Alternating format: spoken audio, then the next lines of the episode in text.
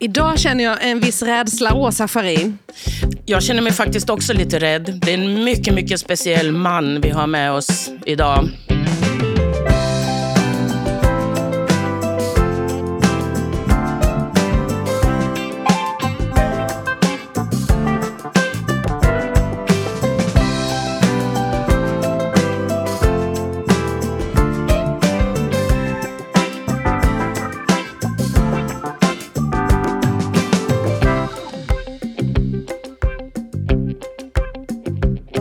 Och i podden En hyllning till livet så vill vi ju hälsa dig välkomna Helene Wish Persson och Åsa Farin. Och Olle Jönsson. som kanske har Världens, Världens sexigaste sexigaste röst. Alltså rädslan är ju inte att det är du som är här Olle, utan det är att den här podden kan bli väldigt, väldigt lång. mycket lång, det kan bli mycket skratt.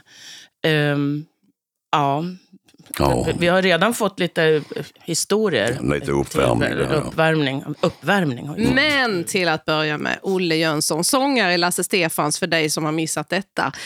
Grattis till alla otroliga framgångar som du får vara med och uppleva just nu. tack så mycket. Det, det kunde väl kommit lite tidigare i mitt liv. Det kunde kommit när man var typ 35-40, inte när man är 67. Liksom, då, eh, som idag känns det ju liksom som ett eh, som grädde på moset att man får uppleva alla de här sakerna. Men då på den tiden när man var 35-40, då hade man ju behövt det i sin, i sin karriär. Va?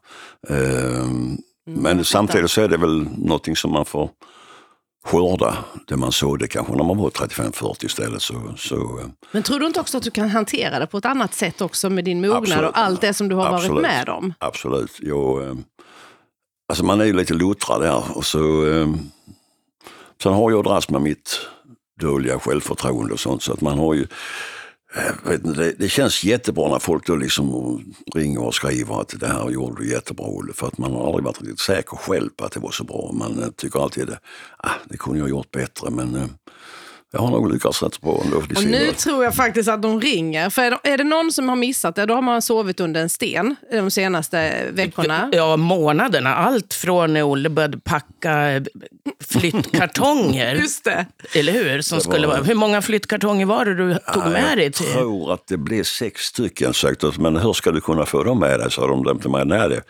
vet inte jag. Det är egentligen inte mitt bekymmer, så jag, men jag måste ju ha kläderna med mig. Nej, men då får vi skicka en lastbil.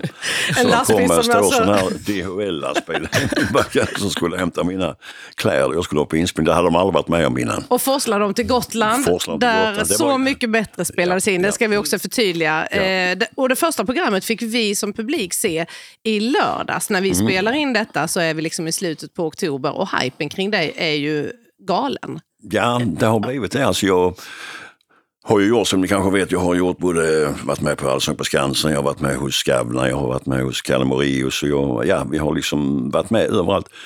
Men jag har aldrig varit med om en sån cred som jag har fått för detta. Alltså det, tydligen så är det någonting som eh, binder svenska folket ihop. De vill titta på sitt Så mycket bättre på lördagskvällarna. Där. Så att, eh, Det är ju ett väldigt bra program. Och du är ju program. som sagt, Ja. du äger Ja, jag ju det själv, här. själv haft mina, mina idoler där. Jag tyckte den som gav mig, har gett mig största kicken där, det var när, eh, ursäkta jag säger det, men jag tyckte han sjöng Jill Johnson från bordet när eh, Magnus Carlsson sjöng eh, Eternal Love. Jag gick helt i taket. här, Alltså det, jag hade liksom hört talas om, jag tror jag har sett mig, eh, Magnus i en film som heter Under solen. Där Just var, det. där var de band, där, annars har jag liksom inte alls, men här träffade han verkligen. Eh, tycker det var en fantastisk version. Och eh, Petra när hon sjöng eh, Kärlekens tunga tyckte hon gjorde fantastiskt bra med. Och jag tror var det Linnea Henriksson som gjorde Den stora dagen. Jag, Jajamän. så där är vissa sådana där som man kan plocka ut och så naturligtvis Magnus Ugglas, jag och min far. Va? Men eh, Var det lätt att tacka ja när du fick frågan? nej, det gjorde jag inte heller direkt för att Jakob på vårt skivbolag ringde upp mig och eh, nej, så nej, det vet jag inte riktigt om jag är riktigt mogen med att jag skulle vilja göra det. Så jag, men eh, vi kan väl höras ikväll, så jag. Men vänta nu, Olle, först har du suttit och sagt att du ville ha dina framgångar när du var Ja. 35-40 Ja, och nu ja, är du ja. plötsligt inte mogen för att vara med. nej, nej, men alltså det, var, det kändes liksom, klarar jag det? Eh, vilka artister ska mer vara med? Så, så att eh, min, eh, min fru Gunilla sa det till mig att eh, var helt säker på att de frågar inte dig nästa år. Nej, nej ja, men då, så, då kör vi. Men är inte det här också ett fantastiskt sätt att hylla livet? När det, när det kommer till dig så, så tar man emot det. Ja, man gör ju det alltså. Och jag har ju, alltså, med mitt liv som jag har haft det, liksom, så har man ju liksom fått resa sig på nio. Eh, man har trillat i backen med hjärtinfarkt och man har liksom diabetes och man har fått eh, ja, allt möjligt mojs som han har Och du var ju också väldigt öppen med, med det under Ja, ja, ja, inspelningen med din eh, Karpaltunnelsyndrom. Karpaltunnelsyndrom Ja, heter det. drabbar ju mest gravida kvinnor, men jag är inte kvinna och jag är inte gravid. Så att därför blev det liksom... Men eh, det påverkade ju ditt trumspel bland jag, annat. Mm. jag tappade i stockarna. Jag tappade stockarna och ja, jag miste känseln i fingertopparna. Och sen samtidigt som jag gick och läkte det här då, såret som blev efter det, så fick jag mig själv hjärtinfarkt mitt uppe i alltihopa där. Och så, Hur illa var det med dig då? Ja, det var väl så illa det kan bli. Alltså jag satt där hemma på gräsklipparen och tänkte jag får nog gå på toa. Det kändes så. Men jag gick bara tre steg, sen damp jag i backen. Och eh, jag var ensam hemma. Familjen var uppe i Ullared och skulle köpa hästgrejer då på GK och så. Jag och hunden var hemma. Och så, men jag kände mig att det här, det här känns inte bra. Alltså det, men ambulansen var där på ja, en kvart ungefär. Så, där, så åkte man in och så eh, det var man inte så stor i käften kan man säga. Man tänkte nu är det så här det ska sluta liksom, eller hur är det? Men då kom din mamma in. Ja, hon faktiskt när vi hade, jag hade ju, eh, jag gjorde den här eh, eh, kärlkransröntgen där de skulle ballongspränga mig. Och på morgonen de väckte mig där så, hur är det Olle? Jo det är bra. Jag hade bara 37 i puls. Oj. Så sa han antingen är du väldigt vältränad eller också är det något galet. Och eh, ja, jag är inte vältränad och ingenting så det var ju så de började stimma där om att eh, ja, vi har satt upp det på en tid så du får en pacemaker och sånt där. Och då i mitt snåriga huvud så började jag ju fundera på en film som hette Våras för stomfilm när de fick tag i det här. Det, pip, pip, pip, pip, pip. Så tänkte jag liksom jaha. Och så tänkte jag på mina trådlösa mikrofoner Du på såg scen. Liksom. framför jag dig såg det framför hela- mig. Nej, så detta är skit alltså. Men i alla fall när jag låg där på dagen då och försökte få pulsen igen som jag fick. Så eh, var jag över och tittade lite grann på andra sidan. Och jag, absolut inget skrämmande. Jag tyckte bara det var skönt liksom, att domna bort där. Liksom, och, Hur menar du då att du var Nej, över och jag ska tittade här? säga Hur som kan man förklara som- det? som att gå in i en, eh, som att gå in i en dröm, eh, en grön äng liksom bara sådär så jag kan se det framför mig nu liksom och bara liksom, ja, nu kan du bara koppla av Olle, nu är det Det var inget som var inget skrämmande. skrämmande? Nej, nej. Har, har det här gjort att du har eh, eh, ändrat dig? Ja, jag har ändrat det. Liksom. Jag, jag kan inte begära mycket mer av mitt liv än vad jag har fått. Liksom. Jag har fått uppleva allting. Ehm, visst, det hade varit roligt att se barnbarn och sånt, men samtidigt så eh, känner man ju liksom att eh, mitt liv är liksom komplett om man skulle se eh, saker man har fått uppleva. Man har liksom fått göra det som man älskar mest av allt. Va? Men då kom min morsa in där i alla fall och hon har varit död sedan tio år då, och då eh, sa hon, nu får du rycka upp dig.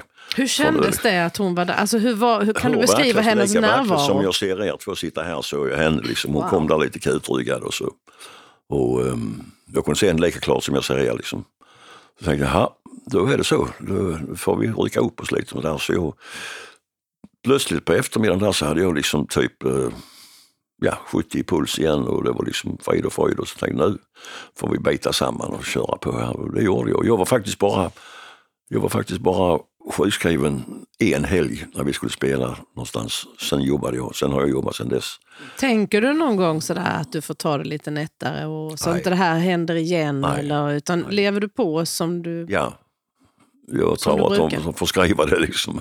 Han dog med stövlarna på liksom. Han, Ja. Men du skulle... Tänk, tänk, tänk en sån dröm, liksom kunna göra som eh, min idol Tommy Cooper mitt under en tv-inspelning. Bara segna ner och dö liksom. Och hans fru trodde ju liksom, titta nu Tommy, nu ska han göra något roligt för oss igen. Han var ju stendöd. Han bara segnade ner liksom. Han trodde det var ett nytt tricks han hade för sig där liksom. Är det så du tänker dig din Nej, ska- egen nej, död? ja, ska om, bara- bara när, någon gång Ja, i så- framtiden så, det händer så bara- helst på en spelning? Helt på att somna, bara liksom sjunga kanske då, ja, Fiskehamn eller någonting sånt där och sen bara liksom För du har lite tänkt på det här. Det kunde, Ja, det kunde vi också höra man- i programmet. När man, att när, du... är- när man är 70, 67 år gammal så det, då är man liksom på den sidan om linjalen. Liksom. Nej. Så att, nej men, Nej. jo, men det är så. Ja, Det är men alltså, så. jo, ja, du, eh, jo, men du ska ju resa upp alla dina pengar också. Det så ska du jag kan göra. ju inte det ska jag göra, riktigt för jag tänkte lägga... liksom att, eh, att eh, det ska de inte behöva problem med att dela upp pengarna, mina barn. Alltså det, det ska de inte, men huset och det, det är liksom och mina guld och, allting. Liksom, men men eh, jag tycker liksom att man har jobbat så hårt sedan man var ja, ska jag säga sen jag var 16 år gammal och tjänat ihop och köpt hus och alltihopa det som man är jätteglad för det var. Och så, så eh, nej, jag och Nilla kan väl ta någon kryssning och bara kryssa världen och jorden runt eller något sånt där och så bara liksom uppleva saker. Jag tycker liksom inte att, eh, eh jag tycker upplevelserna är väldigt viktiga så att man eh, får intryck. Det är samma som alla gånger man har varit i Nashville och där och sett och, och hört att eh, jag tycker liksom att eh, se och höra och, och smaka Sinnena god får- mat och liksom sådär. Så, och så bara liksom inte bara Han gick loss på kylskåpet. Ja, Så, alltså, såg du på tv? Ja, Jordgubbar, jordgubbar. Exakt, exakt, ja det är så. Men jag har ju nu fått en lysande idé, Olle. För att de håller på och bygger eh, ett eh, lyxkryssningsjottskepp någonstans. Mhm. Eh, där man köper sin egen lägenhet i. Sen Okej. så åker man runt Sen kan man hela till- jorden. Oj. Hela tiden. Och sen så går man in i olika hamnar och sånt. Sen kan ju du sjunga där på båten också. För det kommer finnas allt. Det kommer finnas skola till Oj, exempel. och du kommer behöva eh, kvinnlig sångerska också. Då vet du vem du kan ringa. Ja, Ja, precis. så kan Helen. Och Ja. så kommer finnas kemtvätt och alltihopa sånt vad här. Och så, så, har man, så köper man sin egen lägenhet. Då har du gjort två Det flugor i låter, det låter bra men det låter inte billigt. Nej, men det var ju det. Du skulle ju göra av med alla pengarna. Ja, alltså, men, jag vet inte. Sitta där och titta i bankböcker och en massa nollor, det, nej, det intresserar mig. Aldrig intresserat mig. För jag är uppväxt liksom i, på 47 kvadratmeter på Vångavägen. Jag är uppväxt där med en ensamstående mor och så mina bröder. Och Det, det har liksom aldrig styrt mig direkt pengar. Det har liksom bara varit ett saker för att kunna liksom, eh, överleva dag från dag. Va? Men är det på riktigt liksom att du har faktiskt också planerat lite grann för vad som händer den dagen det händer? Jag har För planerat dina så barn mycket. och din fru Ja, ja, ja, har du skrivit. Livsarkivet. Ja, har jag, och... jag, jag har gjort ett vitt arkiv. Att, eh, jag ska i alla fall, det är många som eh, vill ha min sång. Det var, något, det var något jättehemskt. Det var en, en ung tjej som eh, hade skrivit sitt vita arkiv att Olle Jönsson ska komma och sjunga på min begravning. Eh, hon hann inte fylla 23 eh, och hade ett litet barn. Och, eh, men jag kunde inte, men jag är nog tacksam för att jag inte kunde för jag hade nog inte klarat det. Sjunga på en begravning med en 23-årig tjej, alltså det, är- det är tufft. Vi har ju pratat en del om det du och jag innan. Det här med att eh, du faktiskt tufft. tycker att det är jobbigt. Det kan bli tufft. För du Det får kan- frågan. Ja. ja. Alltså du kan tänka dig Bertil Ekebo, eh, när han, tre veckor innan han dog så ringde En stor nöjespappa Ja, för dig som ja, inte vet, ska vi ja. säga. Han ringde mig så sa han om det, prata med hemlige Jönsson, han kallar mig för det, hemlige Jönsson. Olle, skulle du kunna tänka dig att komma på min begravning och sjunga? Bertil, det bör du inte fråga om, jag kommer. Så jag och Danne och Kristina var och sjöng på hans begravning. Men det är, det är tufft och, och, och fråga det. Jag hade en kille, jag ska inte namnge han nu, men en kille som kom hem där hemma nu häromdagen. Och, och vi satt och snackade och sådär och så sa han, eh, "Du, Olle, det, det är en konstig fråga jag måste ställa till dig. Ja, jag sa det. Kan du ta mig i hand på att du sjunger på min begravning? Han är inte sjuk så, men han visste ju det, att när det kommer. När den dagen kommer. Ja, det är klart jag gör det, sa jag till honom. Det är klart jag gör det. Om, du vill, om det är din önskan. Min önskan är att de spelar Mall of King Tyre med Paul McCartney och Wings. Som är den vackraste låt jag vet, liksom, med- säckpipa och sånt. Har du någon annan eh, önskan inför för ditt Nej, sista alltså, farväl? vi har ju snackat om det Gunilla och jag att eh, eh, egentligen skulle jag bara vilja sprida askan och sådär. Men, men samtidigt så eh, sa Gunilla sant ord att alla dina fans under alla år, jag tror de vill ha ett ställe att komma dit och lägga en blomma. Alltså. Precis som, nu ska jag inte jämföra mig med något annat, men jag vet jag har varit på Elvis grav två gånger och lagt blommor. Va? Så att eh, hon, jag, jag har liksom inte bestämt det. Liksom. Och sen så, jag sa någon gång att vi skulle sätta på min gravsten så skulle jag sätta den här stora boxen vi släppte ut för många år sedan eh, med, jag tror det var 674 låtar, någonting sånt där på den. Ett, eh, Eh, och skriva där liksom, detta han jag med, vad han du med. Eh, så Ja, att det, många, blir lång, må, det, blir, det blir en stor gravsten. många människor, eh, tyvärr alltså, det jag säger ingenting för yrkesval och ingenting sådär, men många människor gör liksom aldrig något avtryck i sitt liv när de går. Men jag har gjort ett avtryck med min musik och, eh, och eh, det finns ju kvar långt efter mig. Det, det, Det, gör det, det måste har du kunna känna en stor tacksamhet för. Det har ju. Det har ju. Alltså jag menar, jag fick nu faktiskt från min eh, lillebrorsa nu att han var så stolt över att få se mig på tv och att han hoppades att morsan fick se mig live och var stolt över mig. Va? För att egentligen, om jag ska vara riktigt ärlig, så skulle det inte blivit så mycket av mig egentligen. Att växa upp och den, liksom så och så underkänt i musik. Och, så egentligen skulle det inte blivit någonting av mig på det viset. Men, Men eh, mamma måste ha gjort någonting bra, eller hur? det måste ha varit något som Ja. var bra. Hon hur sa- nära var ni, du och mamma? så in i hoppsan. Mm. Alltså jag blev så, när hon, det var, jag skulle förklara det som att eh, navelsträngen den klipptes en andra gång.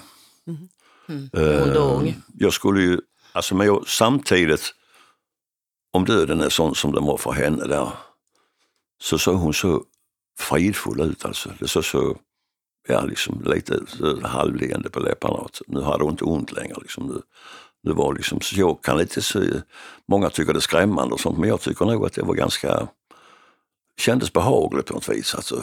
Och sen skulle jag, mitt dumma huvud, skulle försöka sjunga för henne på, på begravningen, men det gick ju inte. Nej. Så jag skulle sjunga eh, Blott en dag, ett ögonblick i sänder. Men det höll ju bara den raden, sen höll det inte mer. Nej. Men det har jag i alla fall försökt. Med all respekt. Det hade jag i alla fall försökt. Jag vet inte, det är... Det är, alltså det är jag tycker liksom att när de sa till mig att liksom, ja, nu är morsan död, ja, ja, det, det, det tycker jag, det, det gick ju att överleva det, men när jag satt i kyrkan och såg hennes kista, då var det jobbigt. Då var det jobbigt. Eh, då visste jag, att nu är det definitivt, nu finns det liksom inga om och men och kanske. Eh, men det är, jag tycker liksom det är, har man passerat de 70 så och så på 80 så, man, så är det helt okej alltså, men inte när man är 23. Då är det Nej. inte okej. Nej, det är inte. Går du, har hon en gravsten förresten? Ja. Går, går du... eh, Inte ofta, men jag skänker ofta henne en tanke. Eh, och jag vet egentligen inte, men jag brukar prata med henne när jag är där ute. Och har det liksom, morsan och för mig går det bra. Liksom, sådär. Så att, eh, För du, kontakten med din pappa, var, den var ingenting. den var ingenting alls? Nej, jag, Nej. jag träffade henne när jag var, hade jag fyllt eh, 40 någonting sånt där. Ja, ni- så ni försökte ändå liksom få jag någon försökte slags... men vi hade ju ingenting att prata om. Nej. Tyvärr alltså, det, det är inte, Vet du om du är lik honom? det eller är ha, mycket, mycket. har någonting efter honom? Ja, För det mycket tänker jag att man ändå lite- kan fundera över. Det lite resandejobbet har jag nog i, han han var ju lastbilschaufför i alla år. Så det, men jag sa till vi har ju ingenting att prata om Sven. Alltså. Det, det finns liksom inte, jag vet, jag kan ju liksom inte känna den här alltså barn och, och pappa liksom rollen. Den, den kändes liksom inte så som eh, normalt sett den ska kännas. Va? Hur tror du han tog det? Vet ej, men det är så lätt att säga det här sen och jag är så stolt över det. Så, jo, men var var du de andra 40 åren när du inte, kanske inte var så stolt över mig? Liksom? Var, var blir det de här? Vad har du lärt dig av det som pappa själv till två Ja, barn? att, att, vara- att vara liksom väldigt närvarande hos dem liksom, och stötta dem och hjälpa dem. Och, ja, tyvärr, eh, min dotter har fått mitt, mitt eh, fruktansvärda humör jag kan ha emellanåt. Så det är liksom med att med dörrarna slår. Så ni har gått i clinch en och annan gång? Sen, sen vad det gäller min son så har han fått lite av det här mitt kontrollbehov. Det har han fått ärva där liksom. Det känner jag igen. Ju, så att, Men jag tänk kan- sen när barnbarnen kom, Olle. Ja, hur blir det Och du ser att det kanske kommer en liten eh, en trummis, en tjej Ja, som ja, spelar ja, trummor ja, eller en kille. Som, vad tror du händer med Olle Jönsson då? När han Ja, blir farfar det- eller morfar? Ja, ja, det är svårt att säga det. Men man, eh, jag tror ju att generna på något sätt går ju. Men det konstiga är att eh, jag har ju ingen eh, musikalisk öra som jag kan se bakåt på i min. Liksom. Morsan säger att det var för att jag la i magen på henne när hon var ute och dansade.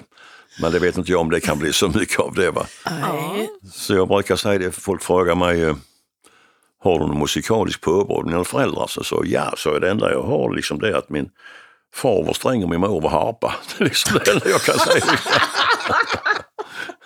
Det är liksom det närmaste, närmaste jag kan komma. Men, men, det, är ju, det är ju helt otroligt, Olle. För det, ärligt talat, så skulle man göra en omröstning i Sverige så tror jag faktiskt att du skulle kunna bli utnämnd till eh, Sveriges absolut vackraste, sexigaste röst. Absolut. Du har, du har ju en fantastisk röst. Många sa nu under den här inspelningen att, att uh, Johnny Cash gjorde ju en platta på senare år som heter The Black Album. Och de tycker att liksom jag klassar in där, och det var ju någon tidning jag läste nu, att varför gör de inte en Johnny Cash-tolkning på Olle Jönsson? Liksom att, uh, mm. Han älskade jag ju liksom när han, jag har sett han live med, han kom in som The Man in Black. Uh, och jag vet en gång när jag pratade så, en gång så Annika Jankell fick höra det och då sa hon att kan jag inte få använda dig i någon radio? Liksom, en liten jingel. Ja, precis, hörde du? Nu sänkte han rösten här också, så det skulle bli ännu... Ja, jag ännu... tävlade faktiskt med Christer Sjögren nu för 14 dagar sedan. Så vi kom Om kan gå längst ner? Ja, och jag kom längst ner. Ja, han var lite knäckt på det. jag tycker det är så fantastiskt, för jag har ju fått följa dig, Olle, ända sedan jag var... Jag tror jag träffade dig första gången när jag var 13-14 år, en liten flicka. Och mm. eh, har ju sett din utveckling till idag och också hur du har utvecklats som person, mm. men också i din klädstil. Du sitter ju här idag med en t-shirt sydd av eh, vår Josef, Josef ja. vår kära skräddare. Ja med massa flaggor på. Ja. Och du har ju, jag vet inte hur många tröjor du har som man har sytt upp. Men de Säkert är ju väldigt 100, färgglada ja. och de syns. Men ibland är jag tjock och ibland är jag liten. du, har, du har en Musse Pigg-tröja som jag tycker är fantastisk. Åh, den är så liksom glansig. Men det som jag är mycket stolt över är den här som jag hade på tv nu. Ni såg den kanske, Michael Jackson-tröja. Yep. Med ja. bara bilder på Michael Jackson. Jajamän. Ja, absolut. Och så alla dina hattar. Och det, dina... var, det var ju det som tog plats vid den här eh, till Gotland. Det var ju hattar och boots Skor, och lite sånt. Ja. Ja. Men, men, men Helene berättade då för mig när vi var på väg hit till studion att när ni träffades, då var du inte alls klädd så här. Då var du jättenormal. Ja, tack alltså, det. det var ju normalt. ja, men, nu, nej, men, nu sticker du ju ut faktiskt. Och, och ja, liksom jag tycker som... det är så tråkigt med det här. Jag brukar tänka på det när jag ser Galenskaparna när de körde. Han ska ha eh, Terrelenbyxor och bandontröja på polo. Liksom. Det är så ute. Liksom. Det är så, jag tycker det är så tråkigt alltså, att se. Liksom. Jag ser mina gamla klasskamrater. De går omkring liksom i ja, någon skjorta från eh, Dressman och sen ett par gabardinbyxor och sådär. Så, det är, ju inget fel på det ska vi ändå förtydliga. Jag har inte sagt att det är fel på det men, men jag skulle inte klara som passar dig. Nej. nej. Sen nej. kan jag ju säga när du säger att banlon är ute så får ja, jag säga vi får när, nästan förklara alltså, vad det. Vad är det? Vad är det? Banlon? Det, är, det är väldigt så alltså. Stretchigt. Och så stretchigt. Och jag så, kallade det för silkespolo. Jag ja, hatade den när jag skulle ha den på mig blir det väldigt noppigt faktiskt. Ja, då är det inget Åh, bra material. Nej. Nej, absolut inget fel på Dressman annars, men det är ingen affär för mig. Nej, och jag... Men jag kan ju se liksom en skrik. Jag vet en gång när vi var i London, vi kommer inte ihåg vad vi skulle titta på. Jag tror vi skulle titta på, jag vet inte om det var Eagles vi skulle kolla in då, men i alla fall så gick jag ner på Piccadilly Circus. Och längst ner på gatan då på den här låg det naturligtvis en klädesaffär. Så de sålde en kavaj i pytonskinn. Så jag gick, nej, jag tänkte det, det går ju inte, det, det funkar ju inte, liksom. jag kan inte betala så mycket. Så jag ringde in till min revisor och sa jag, du, får jag, får jag, jag ringde revisor? Nej, jag, fick, jag fick fråga honom om, är det okej okay att sätta det som scenkläder? Aha. Det är helt okej okay, Olle, sen gick jag ner och köpte Om det var avdragsgillt? Ja precis. Du, du, tänkte inte så att det kanske inte var korrekt att gå med döda ja, djur var, på sig? Det, var jag, det har jag ju den här hatten jag har på mig på Roadkill-hatten. Berätta för våra kära poddlyssnare, vad är en hatt som heter Roadkill? Roadkill är en hatt i skinn som är gjord av eh, American Hatmakers. Som är, de har massa djur, det finns ingen hatt som är likadan. Det finns, eh, där är liksom på den här så är det skelett, fjädrar och sånt från överkörda djur på Route 66. Route 66 är den här klassiska vägen som går genom USA. Och där är det som sagt var tvättbjörnspenis, där är skallorms ryggrad, där är skallorms skallra, där är tvättbjörns eh, tassar, klor, där är björnklor, där är allt möjligt. Alltså där är ungefär 25 olika djur som där är liksom på. Så den ser Men det är Christ, också väldigt snyggt påsytt. Alltså Men Christer tycker jag, ja. när jag tar på den så tycker Christer ser ut som en fågelskrämma. Ja. Lite trollkarl från Os-känsla. Ja. Eh, men eh, som sagt var så finns det två sådana i Sverige. Och jag har bägge två. Då, jag, skulle säga, jag skulle säga, vem Såklart. skulle den andra ha varit? Nej, Nej, nej, nej. det är klart att du har Men, bägge. eh, Men det sjuka är att du klär ju i den. Alltså det Ja, passar ju det dig passar och mig. din stil. Ja, ja, så du har ju det. någonstans längs den här resan som jag har känt, har du verkligen hittat din grej och du går all in och det Ja. uppskattar jag faktiskt. Ja, och så kan vi... Kan man, när man kommer liksom till... Uh, man kommer till Sankte Per, liksom, liksom man inte vet, och man kan liksom... Ja, men du har väl varit ganska okej på jorden så att du kan få en bra plats här. Eh, jag vet inte, men många människor tänker så att de vill vara så eh, lagom av allting. De vill vara så, hålla sig liksom inom vissa... Jag har aldrig gjort det, liksom eh, strikta. Liksom, jag har alltid liksom tittat vad som finns bakom nästa krön. Om min, om min mamma hade sagt till mig att jag skulle börja sjunga så hade jag inte tagit en ton. Om hon sa att jag skulle gå till höger så gick jag till vänster. Mm, mm, okej. Mot vallkärring hela vägen. Liksom. För att jag vill inte göra som andra tycker och tänker och vad jag ska göra och vad jag ska tycka om. Och det vill jag själv avgöra. Men vet du vad jag säger till folk som frågar mig, ja men Helene du känner ju Olle Jönsson, hur är han egentligen? Alltså egentligen är han som den personen du ser och upplever i tv-rutan eller hur det nu är. Men det jag upplever är att han är fantastiskt snäll och har ett stort hjärta. Det har jag. Och det är ju inte alltid det hinner komma fram i offentliga sammanhang. Nej, men Men äh, snä, snällheten, var kommer den ifrån? Jag vet inte, det har jag nog från min... Min morsa var väldigt snäll faktiskt och min mormor var väldigt snäll. Alltså det, jag vet inte om jag tycker liksom inte att man ska vara... Jag hatar folk som är elaka mot andra människor. Jag, jag hatar liksom det här med översitteri och, och snacka över huvudet på folk. Liksom. Jag, jag, och jag reagerar direkt. Raka rör. Raka rör. Jag vet en gång jag var på banken borta vid eh, eh, Kvantum och skulle hämta ut någonting där. Och, och så gick jag fram och hämtade pengarna och sen så gick jag ut. Så hörde jag en gubbe som sa framme vid att, att eh, eh, behövde inte han ta någon nummer där för han är kändis. Och då kunde jag ju fortsatt gått ut, det kunde jag visst ha gjort, men jag kunde inte. Så jag gick tillbaka till att vad jag tycker du ska göra gubbe det är att gå hem och lägga dig under en filt och så bara spralla dig trött. För jag tar mig själv inga som helst fördelar av att jag är kändis. Tvärtom sa jag. Så att eh, Där trampade han på en öm tå. Va? det, det var, alltså, jag, har Det var inte aldrig, snällt. liksom, jag har aldrig liksom hävdat mig inför sånt där. Visserligen, men han blev så lång i huvudet för han trodde nog inte jag skulle våga svara. honom, Så, Han så. ligger kanske och sprallar fortfarande. Ja, det får vi Under hoppas. filten. Ja, eller blivit jag- snäll. Men jag, jag Men så håller... ibland så kan jag ju trimma upp folk med. Jag vet förr gick på Kristianstad man kom in där och skulle köpa en kavaj eller någonting sånt där så frågade jag Tommy vad kostar en kavaj Tommy? Ja, det kostar två. Ja, och vad ska jag betala?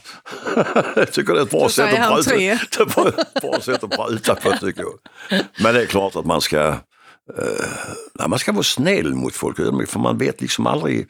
Det är som nu när jag är vigselförrättare. Eh, så brukar jag säga till folk liksom när de är gift sig då att eh, somna nu aldrig ovänner. För ni vet inte om den andra vaknar igen. Ni har ingen aning. Hur ska man kunna rätta till det? Det, If det liksom tomorrow inte. never comes. Det Ja. sa mina föräldrar alltid också till mig eh, när jag växte upp. Ja. Att tänk på det sen när du Ja, är ja, i en ja. relation Ja, så och småningom. Jag tycker även i, i det fallet med min morsa, liksom, visst vi kunde skrika på varandra och sånt ibland, men när hon, när hon gick bort så vi hade ingenting. Det var helt rent liksom. Inget osagt. Jag skulle, liksom aldrig, jag skulle liksom aldrig kunna, hur ska man överleva det? Vi, vi var ovänner och sånt, alltså nej. Tycker du om kyrkorummet? Vi, vi gör pratar om att vara gör vigselförrättare, vi har pratat gör om begravning. Vill du själv begravas i, i eh, kyrkan? Jag är med i Svenska kyrkan fortfarande så att eh, jag finner liksom ingen anledning till de få kronor kanske jag tjänar på det och går i Svenska kyrkan. Så tycker jag, jag tycker det är ett fint rum det där alltså. Det, det ger trygghet. Jag vet när, eh, när eh, min morsa dog så när jag kom till någon ny stad så, gick jag alltid in i kyrkan och tände ett ljus för henne. Eh, det känns så skönt på något sätt. Jag vet inte det är, om det är Guds rum eller vad det är vet jag inte men det är någon atmosfär där inne som, som kniper tag i en. Jag har ju sjungit på så många begravningar nu som man ju upplevt. Ju. Det är, och sen vad man ska sjunga för någonting på en begravning, det är också svårt. Eh, jag hade en, eh, ska inte namnge honom, men han, hans stora så han skrivit i ett vitt arkiv att Olle Jönsson ska komma och sjunga Du försvann som en vind. Och det gjorde jag, det var ju hans önskan. Om det sen blir något annat. Sen, sen eh, vet man ju liksom aldrig var den eh, gränsen den går. Jag och eh, Danne ska iväg och sjunga på en kyrka nu. Så sa vad ska vi sjunga för någonting? Liksom där är, det är ju ändå ett eh, sånt rum som liksom, man tänker kanske med sakralt och sådär. Så, men han skulle ju sjunga Hallabaloo. Så sa jag, då, då får väl jag sjunga Du regnar och regnar. Det tycker han är helt rätt. Danne Liksom. i rolig. Ja. Det är klart ni ska. Ja, det ska vi faktiskt Verkligen. göra. Eh, vi har pratat om din mammas bortgång, men det är också så att du upplevt en nära vän gå bort. Eh, en medlem ur Lasse Stefans Mm. för några år sedan. Mm. När Anders Pettersson... Ja, ja. Hur, hur eh, tar man sig igenom det? Det var jättejobbigt. Eh, vi visste att han var sjuk, alltså det visste vi. att eh, Han hade ju åkt på en massa cancer i lymfa och överallt sådär. Så att, eh, men han hade bestämt sig liksom att han vill dö där nere. Och han hade ju skrivit så att hans aska ska bli eh, eh, spridd över Thailand, alltså över havet där. Men det var han, Eh, han var ju väldigt, väldigt, väldigt, väldigt snäll människa som, Mm. som, som eh, ja, alltså man vet inte varför vissa människor blir sjuka på det ena viset eller det andra sättet. Men det var jättejobbigt för man hade haft han som, ja, om det var, var det 40 år. Ja, det var ju spelade. ni var ja, ja, unga pojkar. Unga pojkar liksom. Ja. och, och vi hade ju så mycket äventyr ihop. Men eh, jag tog det precis lika hårt faktiskt den gången som eh, Sven-Erik han lämnade oss. Ja. Vi spelade, Magnusson. Magnusson. Han, han, eh, vi spelade ihop med han uppe i zonen en gång när de uppträdde och vi, eh, när vi stod på scenen där så sa jag, jävla gubbe sa jag till han för att jag var 12 år gammal. Då satt jag ute i Jönköping och på baksidan på en gitarr trummor så sjöng jag Saint Elisa kanske. Och idag står vi på samma scen. Det, det var liksom sån här som man kände att liksom man fick en flashback. Va? Så Christer och jag och Gunnar körde faktiskt upp hans begravning och, och eh, det var en mycket gripande begravning där hans, eh, jag tror att Oskar sjöng då i kyrkan, sjöng han Anita som, eh, som ja. Sven-Erik hade gjort själv, liksom, melodin till. Och eh, jag tar det väldigt hårt när vissa människor sådär liksom, när Elvis dog så sov jag inte på två dygn. Och det handlar inte om att du själv blir mer nej, eh, vaken nej, av nej, jag att det- din tid... Bara hjältarna Ja, lämnar det är jobbigt ja. Mm. Hjältarna, vi kommer inga nya hjältar ju. Hur många hjältar kommer det? Men sen har vi ju alla lämnat. Bowie, Prince, eh, Jo, det kommer nya hjältar, men kanske inte för oss. inte för oss nej. Nej, för den nya Vi har liksom växt upp med dem. Liksom, så att idag är det ju eh, eh, mer liksom för ungdomarna. De växer upp med sina idoler. Va? Men jag tycker det var så många där plötsligt, Jerry Williams och alla de här som... Det kom liksom inga nya för oss. Det som vi kan liksom... eh, Och Glenn Frey i Eagles, liksom, det var... Det har blivit mycket så, så man får inte tänka så mycket för det, för man får bara tänka på att, liksom att Här och nu. här och nu ja. Här och nu. Och vi måste ju, Åsa, vi måste ju hinna prata om eh, ja, f- kanske den största hitten har haft. Sista Eh, sista Sista åren. För det, det har ju du och jag pratat mycket om, Olle, Mm. just att eh, blir de här sista ljuva åren? Hur, Blir de så jävla ljuva egentligen? Det vet vi inte. Nej, och att det är väldigt, väldigt sorgligt att så många äldre människor är Ja, jag ensamma. far, far så illa av det. alltså. Ensamheten. ja, Jag far så illa av det. Då är det ju Ja. bättre, precis som du säger, att du önskar att du ska få Som- dö ja, ja. stå- stående på en scen än att Många sitta... säger kanske så som att, att, att eh, det är självvalt det här att man inte har några barn och sånt där. Va? Men samtidigt så är det ju, för min del så är det livets efterrätt. Liksom. Tänk om bara sitta där ensam och inte ha någon. Inte, man, vadå, vem, ska, vem ska man tänka på skulle komma och hälsa på dig? Och vem skulle, det blir bara så trist allting. Liksom. Det blir, och framförallt så tycker jag det brukar spegla sig i, kring julen. Den är ju fruktansvärt ensam egentligen om man inte har sin familj och sånt att umgås med. Och det, eh, jag vet ju ibland, min fru jobbar ju med, med sånt med särskilt boende. Va? Och ibland har vi tagit hem en del av de här killarna och tjejerna som fått fira jul med oss. För att få uppleva Ja. liksom, julklappsspelet och gemenskapen. Och sitta, alltså, det har, har inte med mat och sånt att göra och julklappar. Det har ju liksom med Gemenskap. gemenskapen att göra. Ja. Men där tänker jag också det vi pratade om innan med Svenska kyrkan. Ja. Jag är också med i Svenska kyrkan och jag tycker, ja, det är inte så att jag besöker kyrkor jätteofta, men jag tycker att de gör ett fantastiskt jobb. Ja, de och många andra organisationer, men just för ensamma. Så att egentligen så är det ju så att ensamheten kanske inte skulle behöva vara så stor. Eh, för att man, man skulle kunna välja själv till exempel Mm. att gå. Jag menar, kyrkorna de har ju såna här soppluncher och de har massa olika saker. Och säkert också kring jul. Men det är väl Jag tyckte det var en fantastisk grej eh, när jag var med på den här eh, fattigmanskonserten på Heliga Trefaldighetskyrkan. Här det i var- Kristianstad. ja, det var fantastiskt. och det, de pengarna går ju till eh, hemlösa och sånt runt Kristianstad. Liksom, och, då, och för att stå där inne så frågade de, vad ska du sjunga för någonting? Ja, tänkte det blir väl once in a lifetime. Eh, och Helga natt vill jag sjunga.